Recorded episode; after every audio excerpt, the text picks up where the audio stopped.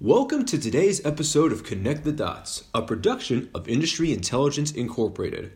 I'm your host, Nevin Barich, and you know, uh, I was watching an NFL game recently on TV, and at one point the game cut to commercial.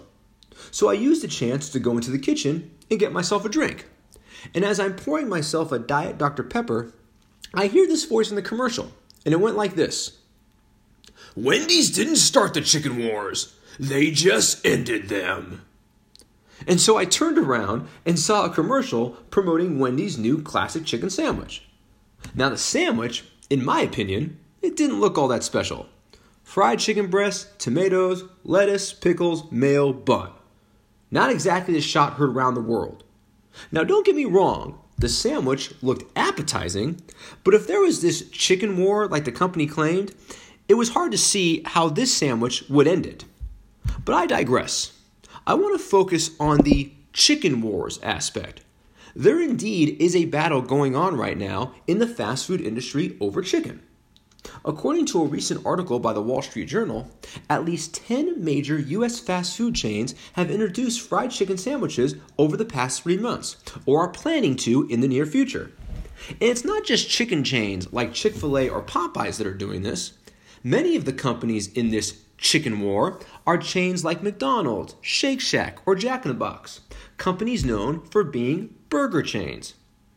Now, this seems all to be in line with a current trend highlighted by research firm Technomic, which says the largest restaurant and convenience chains promoted 213 chicken sandwiches in the first 11 months of 2020, and that's up 22% from, 20, from 2019.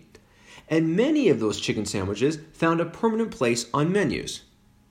Now, here's what's interesting chicken's presence in the fast food industry is completely different from its presence in, in packaged foods. According to the NPD Group, it's beef, not chicken, that rules the realm in fast food, with burgers outselling breaded chicken sandwiches by a 3 to 1 margin. However, when it comes to packaged food, the food retail industry, chicken has long been dominant over beef. According to the USDA, chicken overtook beef in 1992 as the most consumed meat per capita in America. Additionally, Nielsen figures show that US consumers bought 1.4 billion more units of chicken than beef last year in grocery stores. So, why the push towards chicken in fast food? One word money. According to industry research firm Revenue Management Solutions, chicken sandwiches in chain restaurants are generally more profitable than beef sandwiches because they involve a cheaper commodity. In addition, chicken sandwiches typically cost less on menus than burgers, which can be a draw for consumers, especially during a pandemic like the one we're in now. As for fast food chains, they're all in. KFC said recently that it worked with six bakeries to find a bun able to handle its quarter pound chicken white meat filet that will make its nationwide debut in February.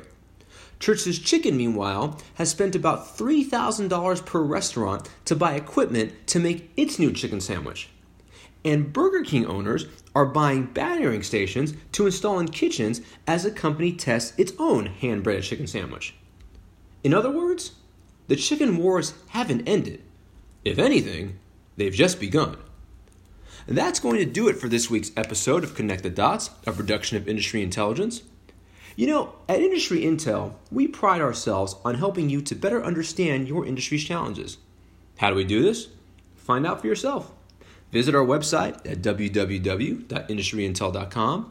Check out all episodes of our podcast, check out our blogs, and shoot us an email and ask us about Microsoft Teams integration. We help our clients make their business better. Let us help you do the same.